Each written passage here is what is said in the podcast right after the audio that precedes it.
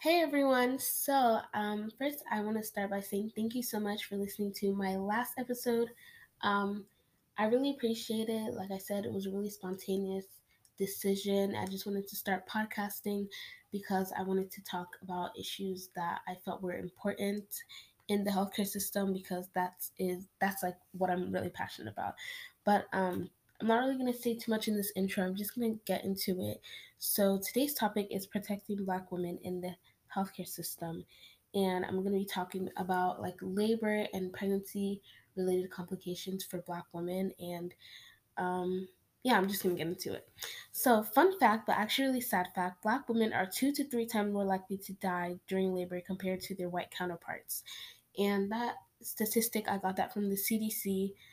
And basically, what that's saying is um, Black women are more likely to die from labor and pregnancy related complications um, compared to white women. Like there's a higher death rate, and there is a statistic that exists for that, which it should not exist at all. Like that is something.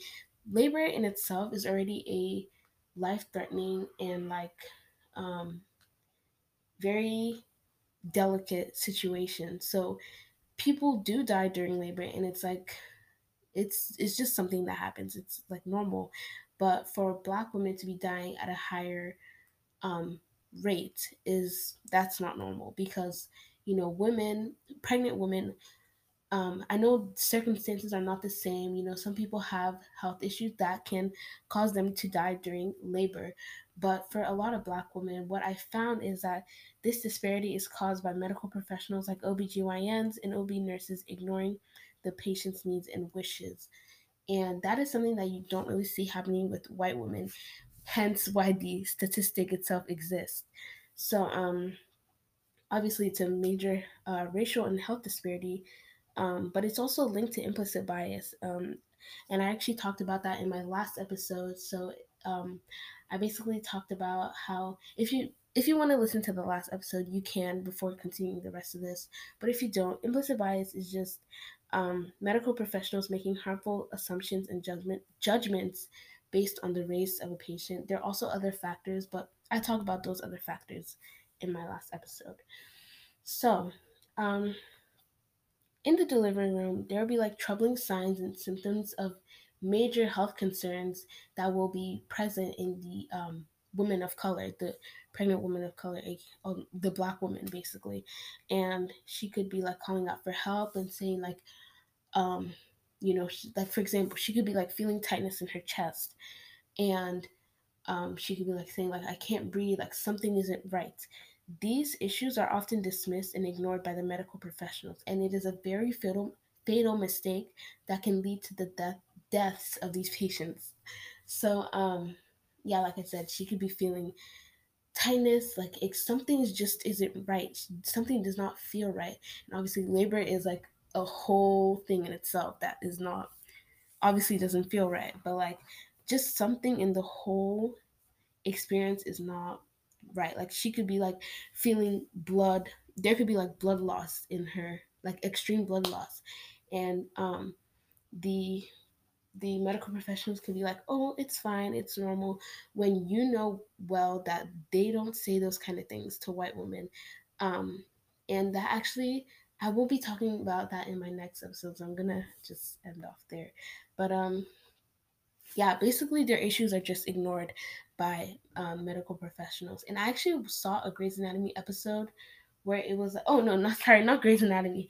Um, there was a show that I saw. It was um, this woman. She was a black woman. She was like literally crying out for help. She's like, they were telling her. Um, I mean, she was telling them she's concerned about this, that she hopes they do this and that, and they paid the um, excuse me, the doctors were all white, and she was she was pregnant. She was um, in labor. Uh, the doctors were literally all white. There was one black man there, and the doctors were just ignoring her needs completely.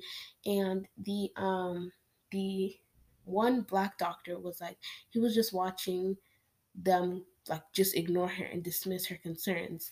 And then he said, guys, how about we listen to her, what the patient needs? And that's what I mean when I say that, you know, they're by them ignoring um their wish like he, if he didn't stand up, she could have possibly died from whatever she was going through, which is what basically I'm talking about. So, one very famous example of this is Serena Williams, and she's a um, accomplished um, tennis player, and she's also a black woman. And um, she basically, I got this information from heart.org. She wrote um, a an, I think an essay article about her labor experience on CNN and what she went through while she was giving birth. So um, from heart.org, from according to heart.org, um, Serene, she experienced a pulmonary embolism a day after giving birth to her daughter via cesarean section. Williams was gasping for breath and recognized that blood clots were blocking one or more of her artery, of the arteries in her lungs. But medical medical employees initially dismissed her concerns, wasting crucial time before her diagnosis and the treatment she was specifically requested. Um, so yeah, that's basically just summarizing what she said, and um, in the, her essay, uh, her CNN essay, you can just search up if you want to read it. You can search up um, Serena Williams' uh, labor experience, and that should be come up from CNN. So, in an essay, she, in the essay she wrote discussing her labor experience, she said, "Racism affects so many things before the patient even gets to the clinical encounter. Both implicit bias and structural racism affect how women are cared for in the healthcare system." And those are her words, not mine. So, um, you know, they wasted the doctors wasted crucial time while she was telling them that, like, you know, she was telling them, informing them of her concerns, um, and they wasted crucial time while um, ignoring her needs. In that period of time that she was telling them this isn't right and they were wasting time, in that s- slot of time, she could have possibly lost her life. And that is what, that is how um, a majority of Black women died from these pregnancy related complications in um, labor experiences. That's how, because the medical professionals completely just dismissed them. Um, and obviously, racism plays um, a huge role in this because this same thing does not happen to white women. Um, again, hence why this statistic exists because race plays into it. So, um, my, in my opinion, um, the best way to combat um, racial dis- these this specific racial disparity um, is by advocating and enc- encouraging more people of color to enter the STEM and healthcare fields. Because if we do if by encouraging them to enter the STEM and healthcare fields, um, more people of color um, or POC physicians and medical researchers can relate with and advocate for the equitable treatment of patients of color. Like um, that example I gave of that doctor, um, it was eh, that doctor advocating for the black woman. He was the only black doctor in that room, and he was the one who stood up and said, We should listen to the patient. No other white doctor stood up and said the same thing. That's the reason why we need to advocate for more, especially black. We need to advocate for more black people to enter the STEM and healthcare fields. Um, and also, with their own experiences of racism, physicians and nurses of color can speak out when they see the wishes and needs of, pa- of patients of color being ignored, as well as being able to ed- educate their colleagues when they see them being ignorant, dismissive, and biased to the patient. And again, connecting to that same example, um, the doctor called out his colleagues saying, You guys aren't listening to this patient. She is in need of help right now, and you're completely ignoring her um, and her wishes and you know obviously he was able to speak out because he knew this this he knew what like the whole he knew what racism looked like. And it's sad because um we have a lot of um racist white women like going into nursing because nursing is a very um women dominated field.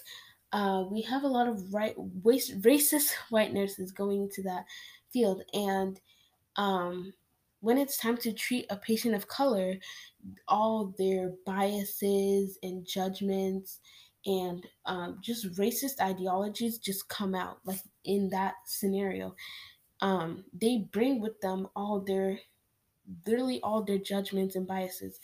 And in turn, they don't know how to treat patients of color. They don't know when they see racism and they didn't they don't see themselves being racist because you know they don't know what it's it looks like and they keep because they bring like all their racist ideologies uh ideologies with them. It's like further um just bringing more ignorant people into the field. So they don't know how to treat patients of color which is why we need to advocate for more um, poc to enter the medical field. So that's all i have to say um, for now. Um, if what I said didn't really connect, I promise you in my next episode it's gonna connect even more because I'm gonna like make a kind of part two of this. Um, so yeah, uh, I just want to say thank you so much if you listened all the way. Um, this is obviously one that's really important, a topic that's really really important to me.